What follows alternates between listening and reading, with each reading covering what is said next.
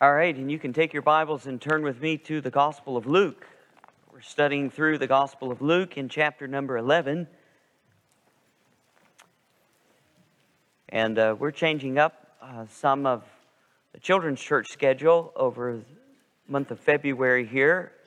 And so the last song before the message, the children will be dismissed. So they're coming back in from Sunday school into the service, first portion of the service, K4 up through third grade, and then they're being dismissed during the preaching time, and they give us some opportunity for some more teams in our children's church to be able to participate, and also cuts that time down as well, and then gives them an opportunity to be in the singing portion and first portion of the service and enjoy that as well. So Luke chapter 11, down in verse 29.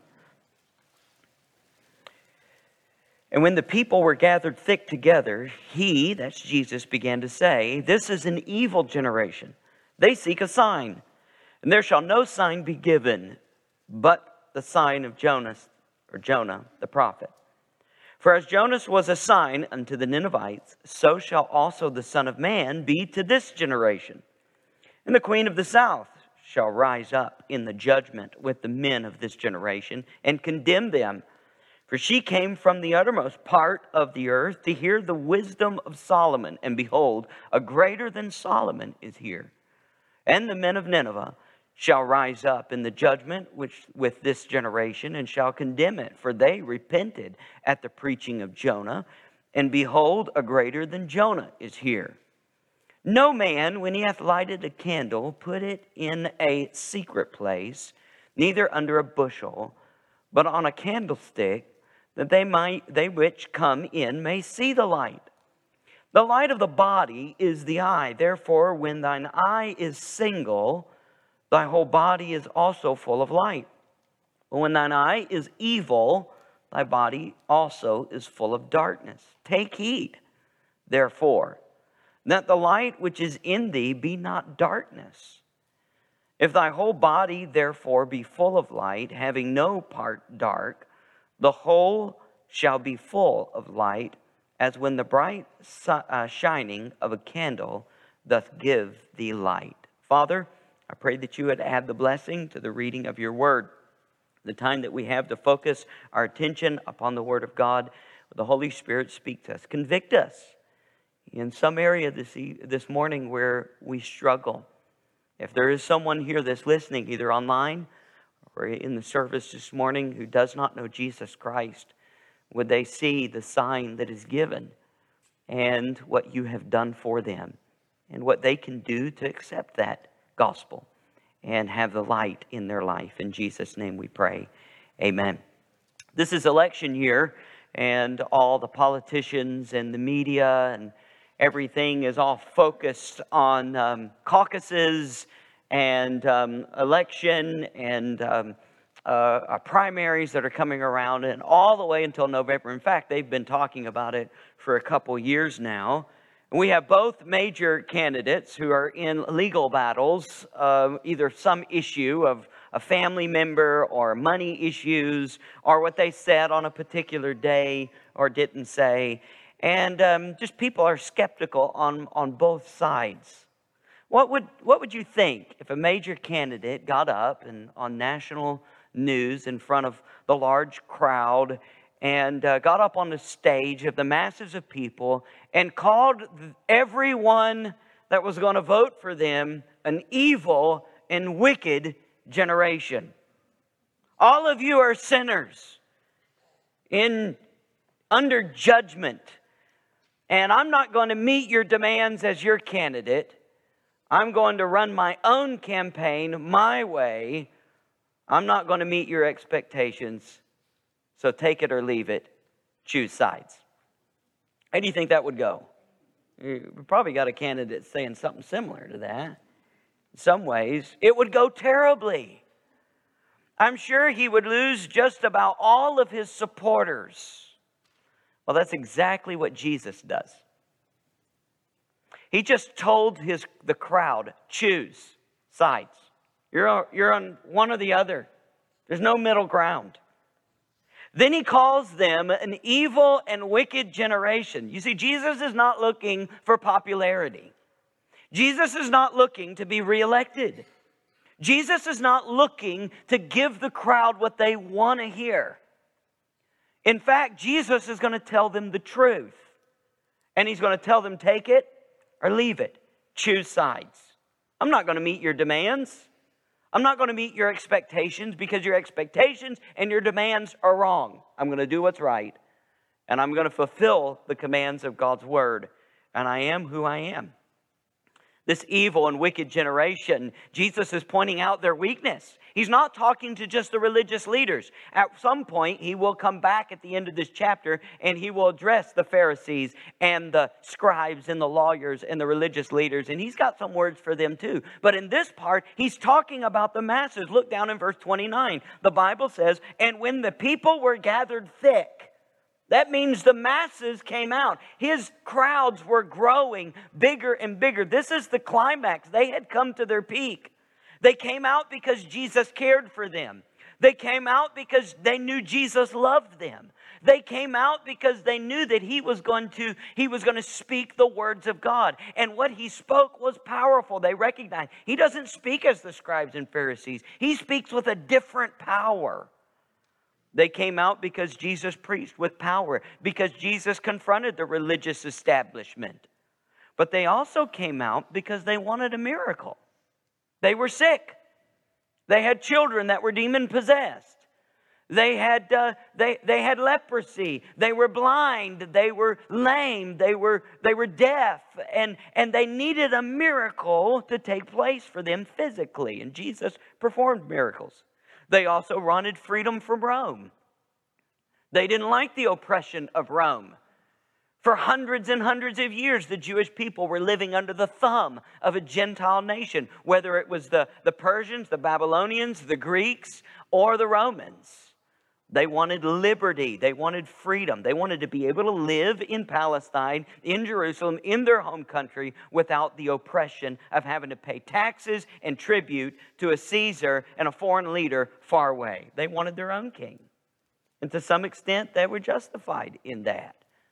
There was some prophecies that would indicate that would happen. They wanted a liberator, but only a liberator who would give them physical blessings. They only wanted freedom from the physical side. The crowds thought that even though they were big, they were fickle. They were weak. They were shallow.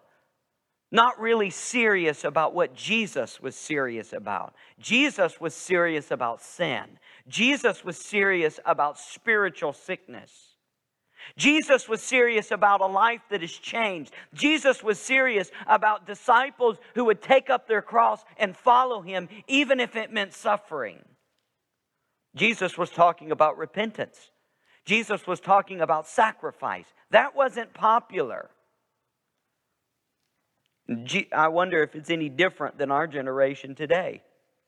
We are living in an evil and wicked generation. And Jesus uses strong language.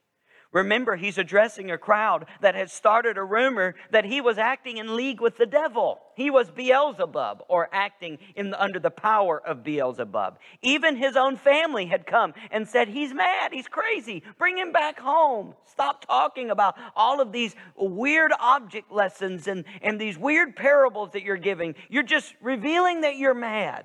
His family members, brothers and sisters. He even put the religious leaders in a tight spot when he made them furious. He addressed a group of people and told them to choose sides. Jesus or the devil. You can't have it both ways. You see, he gave a parable that the devil is the strong man who has possessions in his own palace. And yet a stronger man, who is Jesus, comes in, defeats the devil, takes away his armor, and then liberates those who are under his power. Jesus says he has come into this world to liberate people and to set them free from the grips of the devil and the lies of the devil. There's no neutral ground. You cannot remain open and on the fence. The second parable that Jesus gave about a man who was possessed by a demon, and the demon left and wandered around in the desert and looking for a place, and he couldn't. So he came back to the original man, and the man had swept clean his heart and his life, and it was open and vacant. And so the devil went out and got seven more, even worse than himself, and came in and indwelt the man. And the latter portion of the man being indwelt by now 8 was worse than the first state. Jesus is saying you can't remain on neutral ground. You can't remain with your heart and your mind open in any direction. You must accept Jesus. Accept him and his kingdom and his message as being the Messiah. Take part in the kingdom of God, or you'll remain in the kingdom of darkness under the power of the devil. Jesus is drawing a line in the sand, and there's thousands upon thousands of people that he's saying, you must make a decision. I'm not going to meet your demands. I'm not going to meet your specific expectations. I've come to do the will of the Father. And that's going to be a hard road, and you're going to have to trust the Messiah who's going to suffer, bleed, and die for you. Now Jesus addresses another group of people, which in fact is a smaller portion. Look in chapter 11, verse 16. And others, tempting him, sought of him a sign from heaven. So after Jesus dealt with the crowd that claimed he was from Beelzebub, gives us some parables in that portion. Then Jesus returns to the other group within the masses who are now looking for more signs. Jesus returns to this group. Jesus, you're not enough. The song the choir sang earlier, Jesus is better. Jesus is enough. Do you really believe that? This crowd was saying, your word is not enough for us. We want more proof. We want another sign. We want it even bigger than the last one you did. In other words, they saw Jesus as just a sideshow to a larger circus. They don't deny that he was performing miracles. I mean, he fed 5,000, over 5,000 with just two fishes and 5 barley loaves. He was raising people from the dead. The word had gotten around. All of Capernaum's sicknesses at that time were pretty much eradicated as people got in line into the streets because Jesus was healing from sun up to sundown. People were not denying that Jesus had power to do the impossible. That's why the religious leaders had to come and explain it away by some demon power. They wanted more. Now they wanted signs from heaven. Jesus was performing miracles in the sense of healing people from their sickness, raising them from the dead, but that wasn't enough. They wanted fire down from heaven. They wanted manna to come down and drop on their lap. They wanted some kind of sun to stand still. They wanted to see what the disciples saw in the Sea of Galilee when he called, "Peace, be still," and the storm ceased. They wanted to see something miraculous in nature, a sign from heaven. Jesus turns to 2 Old Testament stories and gives them an illustration. What are the 2 stories that we read this morning? Well, the first one is the story of Jonah and Nineveh.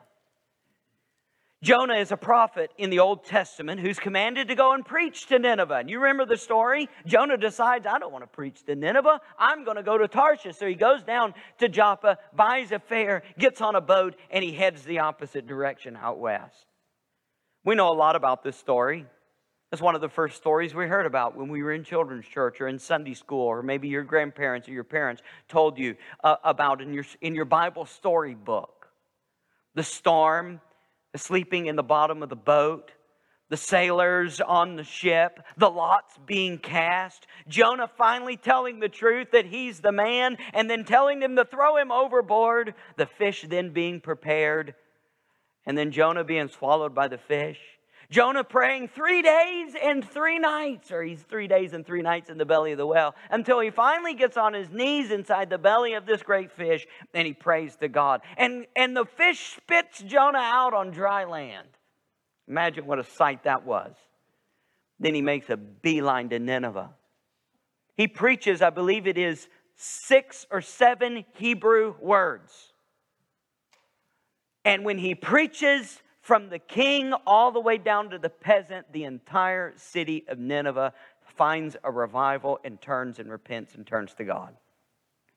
And then we got this last portion of the story of Jonah, who goes up onto on the hillside, and the story of the worm and the gourd and all of this, and the shade and the sun, and God teaching a lesson of Jonah. But in the story of Jonah, this is a story of a great revival that happens.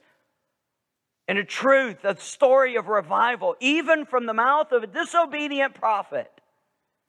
The second story that Jesus tells and reminds his readers about is a story that maybe we're not as familiar with, but every Jewish person would have been told this story too, because their founding father, one of their kings, was King David, and his son was Solomon, and they knew all about David, and they knew all about Solomon. He had written majority of their prophetic books, like Proverbs and Song of Solomon, Ecclesiastes. They looked up to Solomon, they looked up to David, and they knew a lot about their own history. This is a unique story recorded for us in 1 Kings chapter 10 and 2 Chronicles chapter 9. Only 12 verses in each of those books. That this story of the Queen of Sheba, called here by Jesus the Queen of the South. She was the queen of an area in Arabia, which would be modern day Yemen. Notice that comes up even today, all the way back in the Old Testament.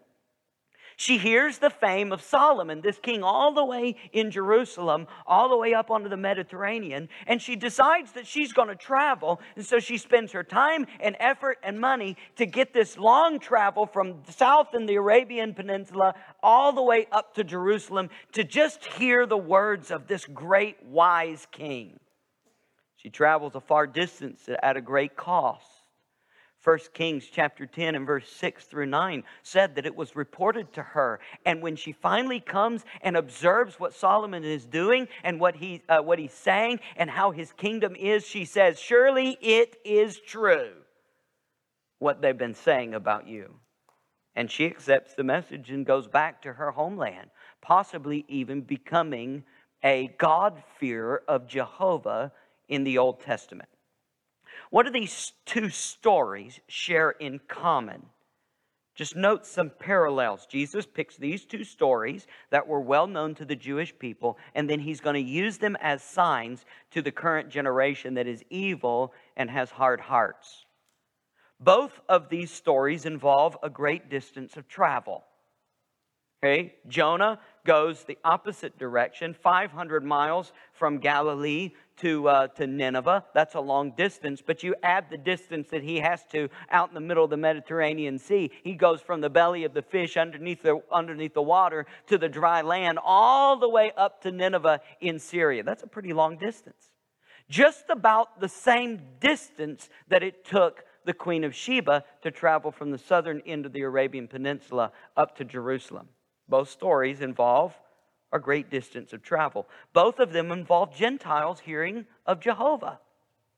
Sheba, the Queen of Sheba, was a Gentile queen, much like Cleopatra or some other Gentile queen. She was part of a very different, she was not Jewish.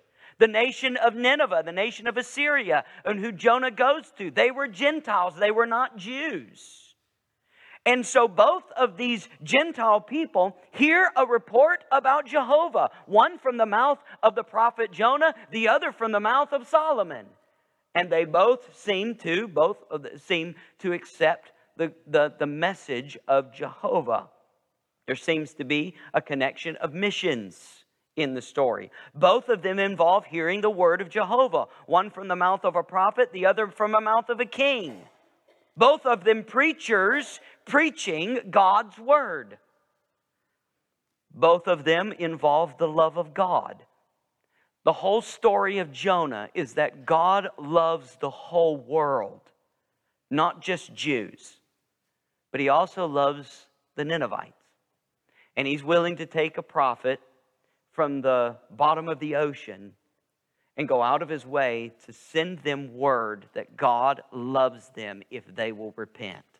And God will spare even cattle. That's the very last verse in the book of Jonah. That God even loves their animals in Assyria. And so you have the story of God's love, as well as God's love to this Queen of Sheba. That she would hear the gospel or hear the message of Jehovah, travel such a great distance that God even loved this queen. Both of them talk about God's judgment. and salvation. And both of them involved people praising God in the end for his greatness. The Queen of Sheba gives testimony of how great God is because what she has seen from Solomon. And the people of Nineveh, even the king, praises God for his great blessings and goodness by sparing their people. So what does Jesus do with these two stories? We saw the comparisons, we saw them together, but what does Jesus do? Well, Jesus gives both of these stories a sign. He tells them one is a sign of his salvation. The other is a sign of his judgment. Then Jesus closes with an illustration between light and darkness. So let's look at these 3 points. One, a sign of salvation. Two, a sign of judgment. And then a concluding illustration of light and darkness. The first, the sign of salvation. Look down in verse 30 or 29. And when the crowd was gathered thick together, this is an evil generation, Jesus says, because they seek a sign. But no sign is going to be given them except the sign of Jonah the prophet. The word sign occurs 3 times in verse 29. It's the word to mean a token or a mark. It is a word to mean it points to something more. When you come down the Douglas Road or Indian Creek, you'll see that we have a sign. We have 2 signs outside.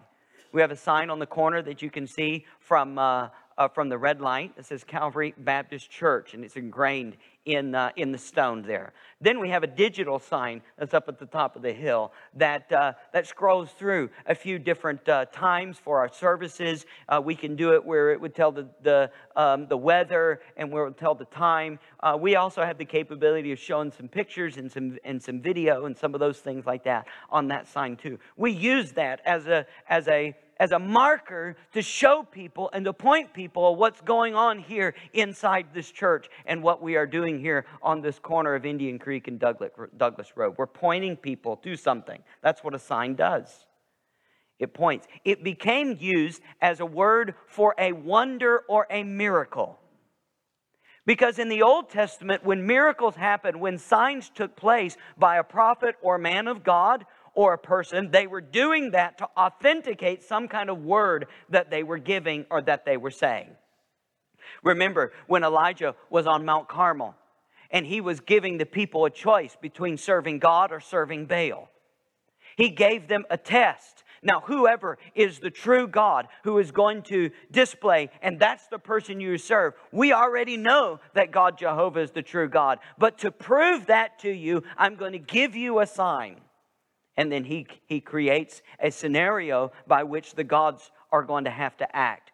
And the false gods, who can't act anyway because they don't exist, don't have anything. No matter how much they dance, no matter how much they cut themselves, no matter how much they screamed and cried and yelled, nothing happened. But to prove that God exists, God gave them a sign. But God doesn't do that all the time. He doesn't give signs all the time to every generation, to every person. He's not a genie in a bottle or some person that you come in and put some money in the offering plate and then he does some trick for you. However, that was what they were thinking that Jesus would do, is do some tricks, do some signs, and constantly pour it. And Jesus was already doing signs.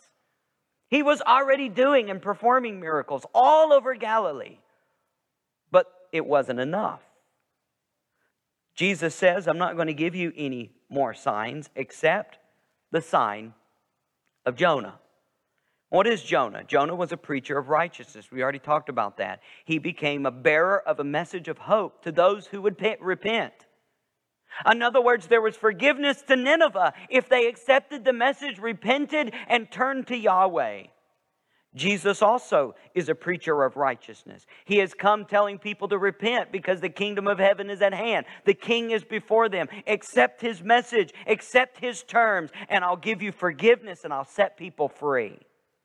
That was the sign that Jesus was connecting. But it was even more than that. Jesus mentions that the fact that the sign of Jonah himself was a sign to the people of Nineveh. Looking down in verse 30. For as Jonah was a sign unto the Ninevites, so shall also the Son of Man be to this generation. The sign Jesus mentioned here is that Jonah had come back from the dead.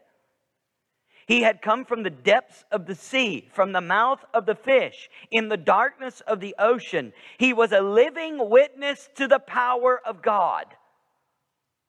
Jonah was had his own type of death, burial, and resurrection. And when he walked into Nineveh, he was a walking testimony that God can forgive anyone.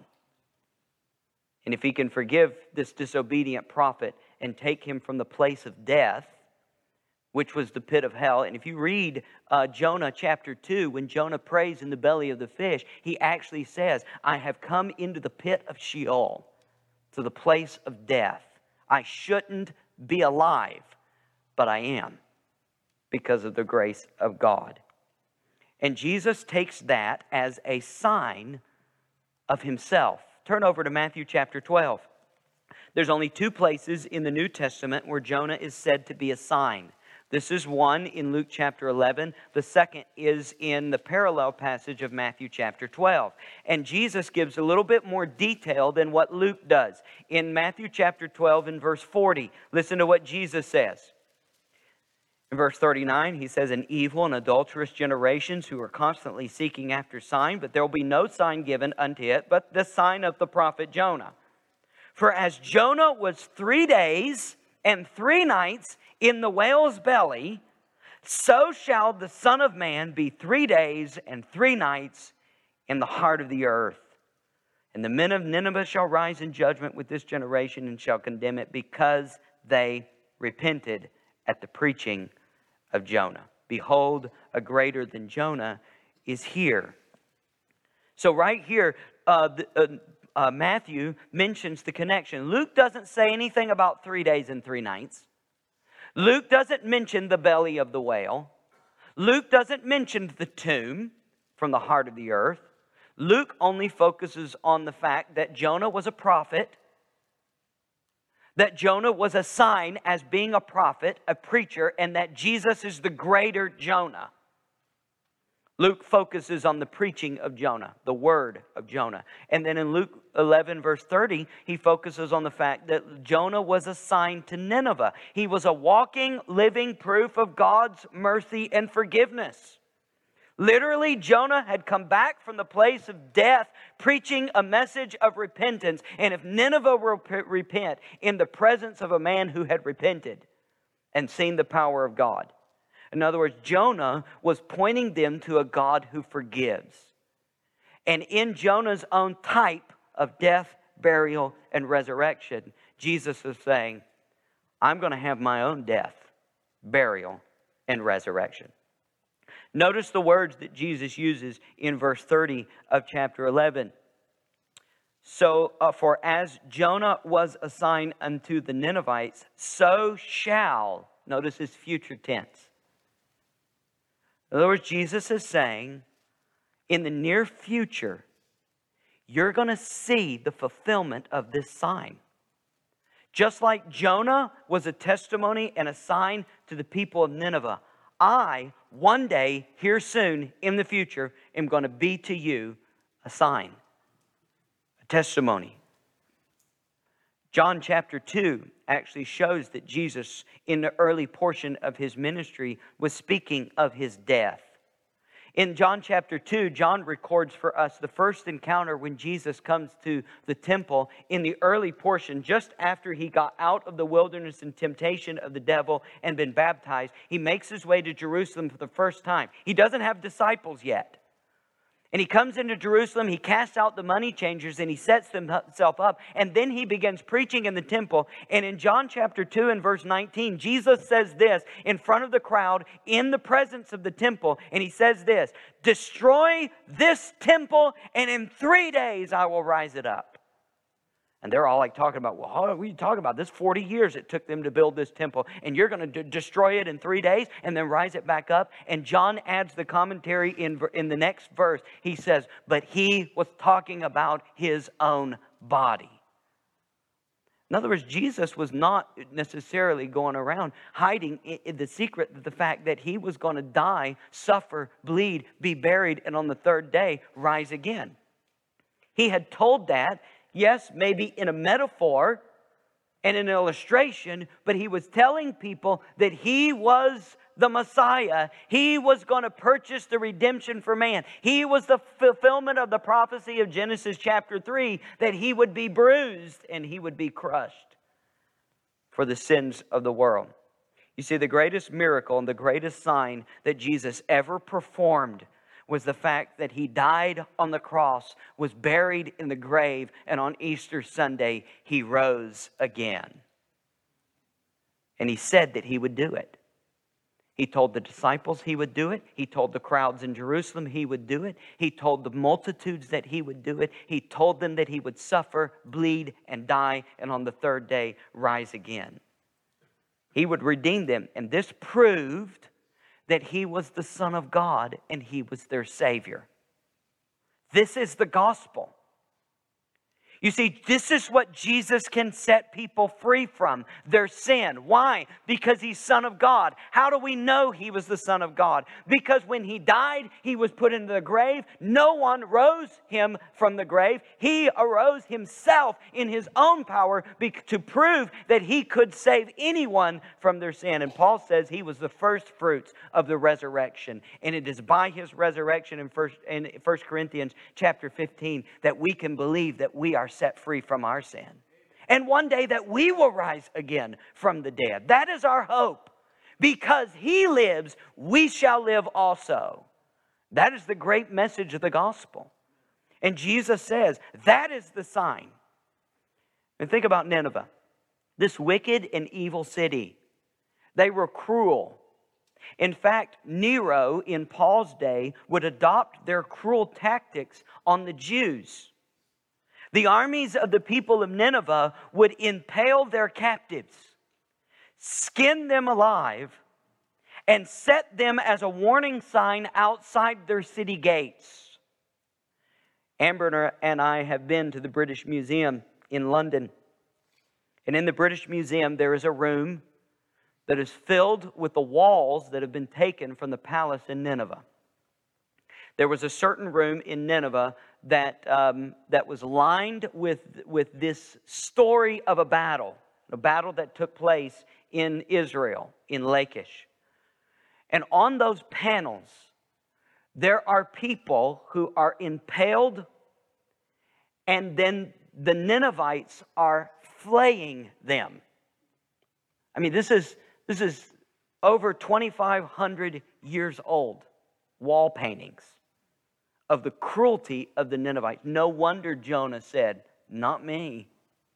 I'm not going there. I'm not going to be on somebody's bag. All right? I'm not going to do that. That was what they were known for. But when the gospel came to this wicked, evil city, these rotten sinners repented and turned to God.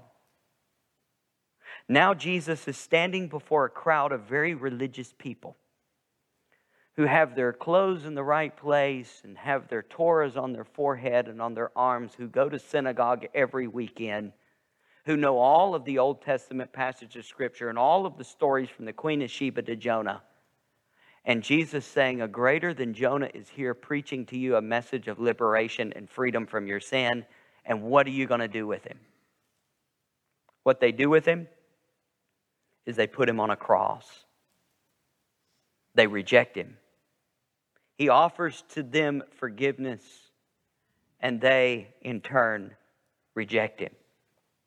So Jesus is giving a sign. He's giving them a sign, but it's not a sign that they want to hear. It's not a sign that they want to see. Jesus is saying, read your Old Testament. Read about the story of Jonah.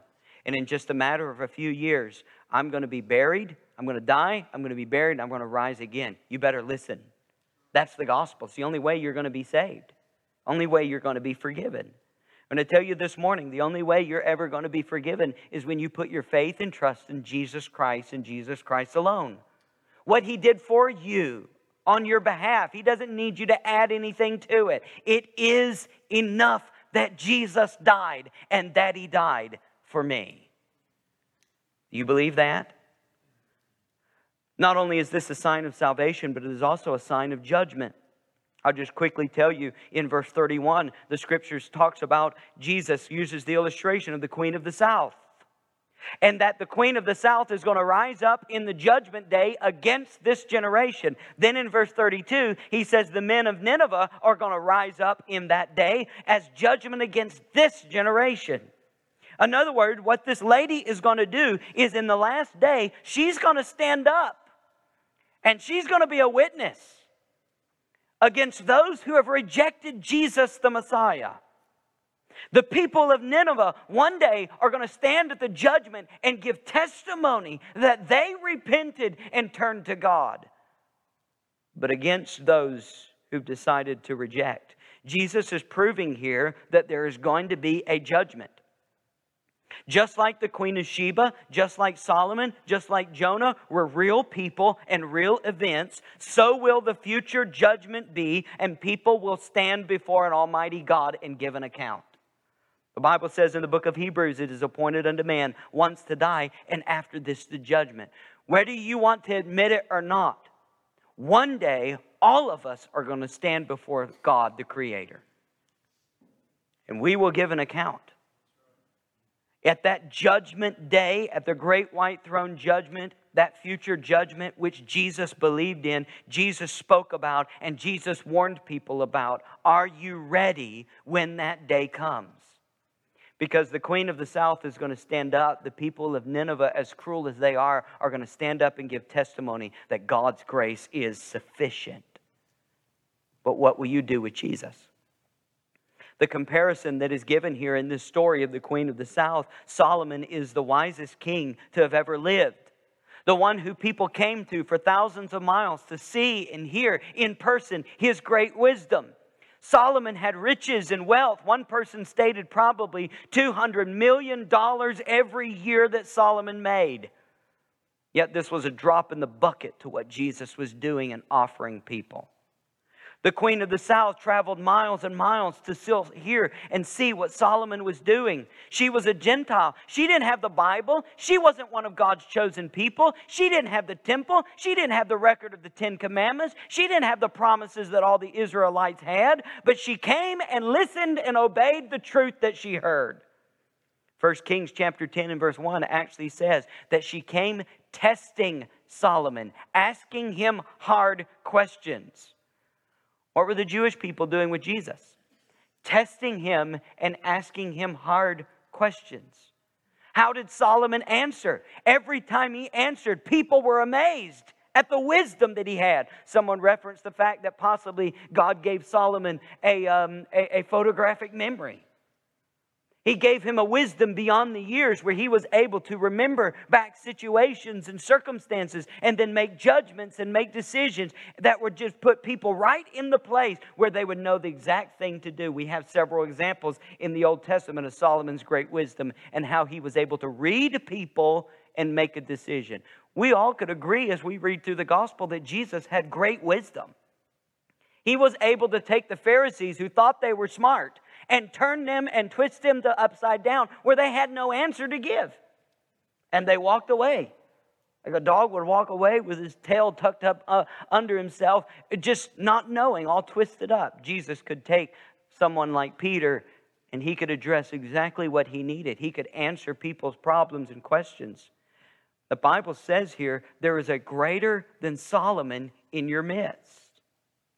Jonah, a prophet who preached to Nineveh and this pagan city that was filled with idolatry, had no Bible in their own language. They didn't have a temple for Jehovah, no personal promises like Israel had. And yet they heard from a disobedient prophet. And when they heard him, they repented, listened, and obeyed.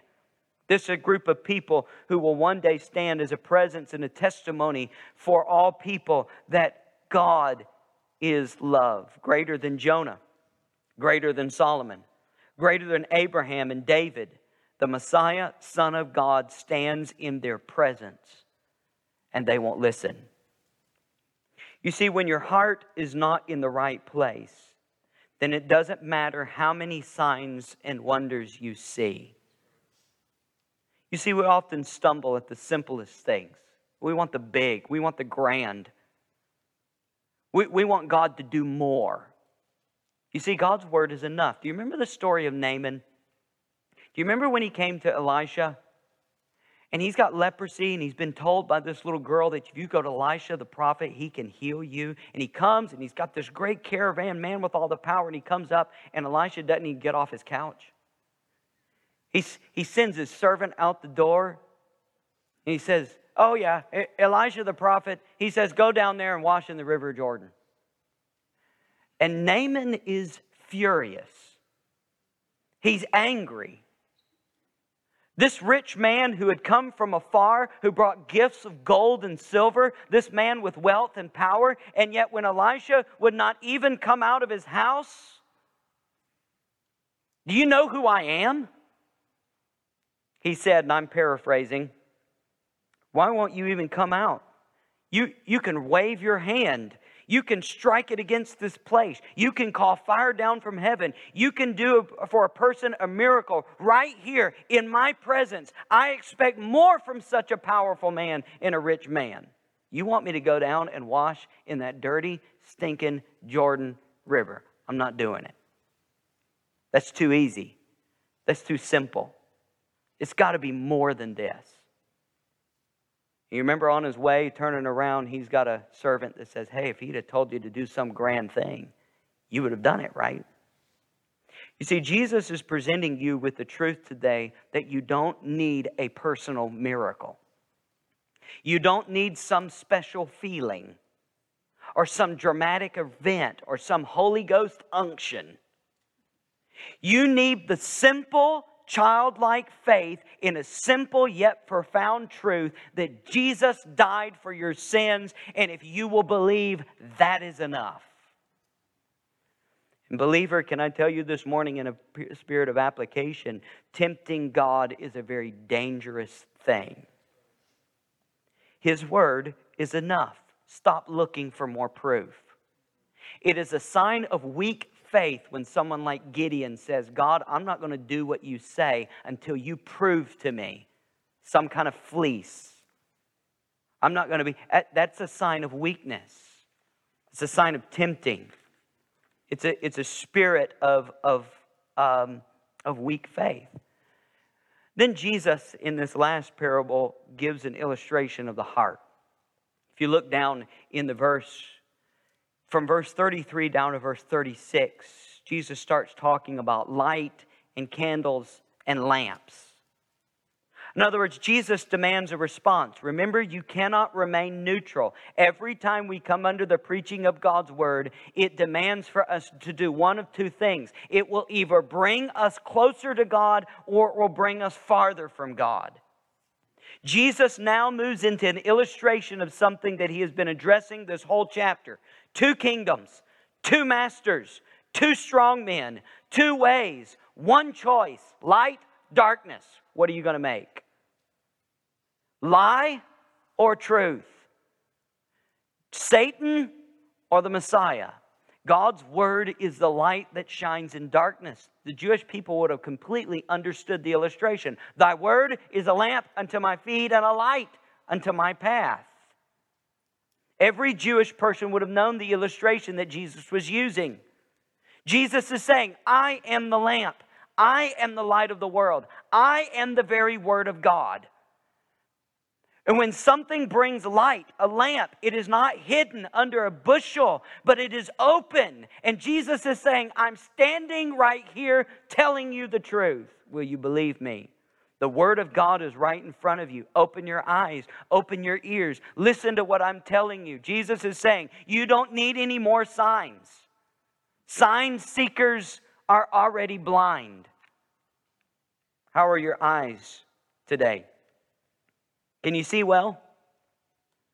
I was visiting someone this week who is having injections into their eyes because their eyesight is getting worse and worse. They need help seeing. Jesus goes from the physical illustration to the spiritual illustration. And by using the eye that is single, if your eye is single, that means focused, then your whole body is going to be filled with light. But if your eye is evil, notice it's the same word about the evil generation. It means to be broken or corrupt. Then your whole body is going to be filled with darkness. In other words, everything is affected by the eye. Your whole body is going to be either light or darkness depending on your eye. Jesus is using the eye as in a synonym fashion to the heart.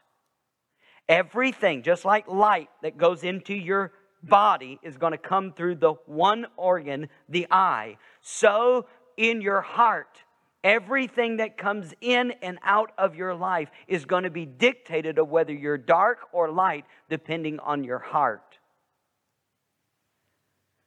Listen to what Jonathan Edwards says. When he was a young man sitting on the Hudson River, he wrote this: I had then at other times the greatest delight in the Holy Scriptures of any book.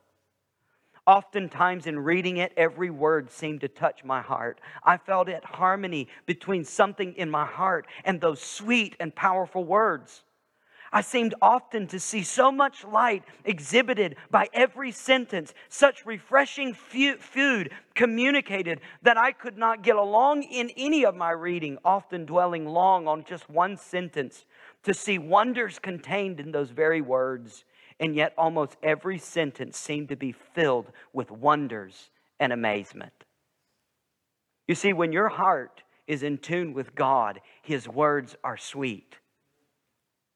But when your heart is broken and bent and doubled, not singled, but doubled, then you're going to be confused, in darkness, and not know where you're going. If my heart is in line with Jesus, then I have purpose. I have reason. I know what I'm doing. I know where I'm going. But if your heart is dark and not in line with Jesus, then you have no purpose, no direction, and you're wandering around in the dark, confused. And Jesus says in verse 35, be careful. Beware. Take heed. In other words, he's saying, you may think that you can see, but in fact, you're blind. This is the whole issue of the Pharisees. They thought that they were okay. They were deceiving themselves. Jesus said, you're blind people leading others who are blind, and you're going to destruction because you think you can see. How many of you were raised as children in the 1950s? Raise your hand. All right. You remember when television started to come around? They went from the movies to television, and they started the cartoon Mr. Magoo. All right. I showed the cartoon to my kids this last week. One of the cartoons of Mr. Magoo. You remember that funny little cartoon? Couldn't see a thing. Going around and trying to figure out, and had these big old giant glasses or whatever. The whole cartoon, he thinks that he's fine. Right? And it always ends up turning out his way, right? And going well for him. And everybody was talking to the light post that's a police officer, you know, or whatever. That's oftentimes the way we are spiritually. We think we're okay. We think we can get along.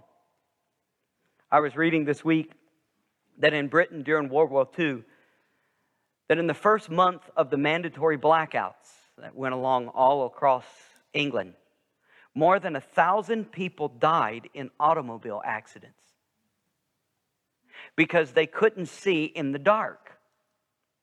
That's what they called blackout blindness.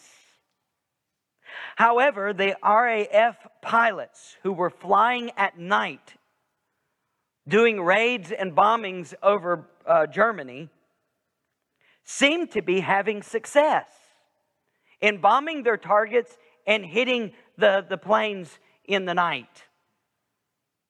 The RAF revealed their secret. The RAF pilots ate a healthy diet of carrots. This produced a market in England on eating lots of carrots. The British Ministry of Food published recipes for the British people to make carrots for every meal, even carrot fudge. By 1942, 100,000 tons of carrots were being used and packed with vitamin A all across the British Isles. It even made it to the United States. Walt Disney even made a cartoon for children of singing carrots to encourage them to eat their vegetables. The secret even made it to Germany. And the German Luftwaffe began to feed its pilots carrots to help them see at night. The problem is, it was all fake. It was false advertisement. Carrots had no effect on being able to see in the dark. The RAF and the British government had deflected a situation to take attention off of a new invention that the British Army had in their airplanes: air-to-air radar. The RAF soldiers were flying their planes with a new equipment that helped them to pinpoint their targets. It had nothing to do with their diet. I wonder if many people are eating carrots thinking that it will help them to see better. There's a lot of things that the world can offer you to either have salvation through religion, some good works, or as a believer to get your life order and in right so that you can have direction and purpose in your life. But too many believers and non-believers are trusting in the wrong thing. You see, it's the radar of a changed heart that comes from the Word of God that makes the difference in your life. Don't be deceived to think that you're okay. Know the blind spots and the places in your eye that is giving you a distraction in your life so that you can see properly. Remember the church at Laodicea? When Jesus wrote to them and said that you think that you are rich, you think that you have a clothes, and you think that you're okay, he said, you are deceived because you are poor, blind, and naked. You think you're healthy, but in fact you're not. Don't be deceived. Stop testing and tempting and asking God to give you more proof. Take the word of God that he's given you and obey his words. Father, I pray as we close this morning.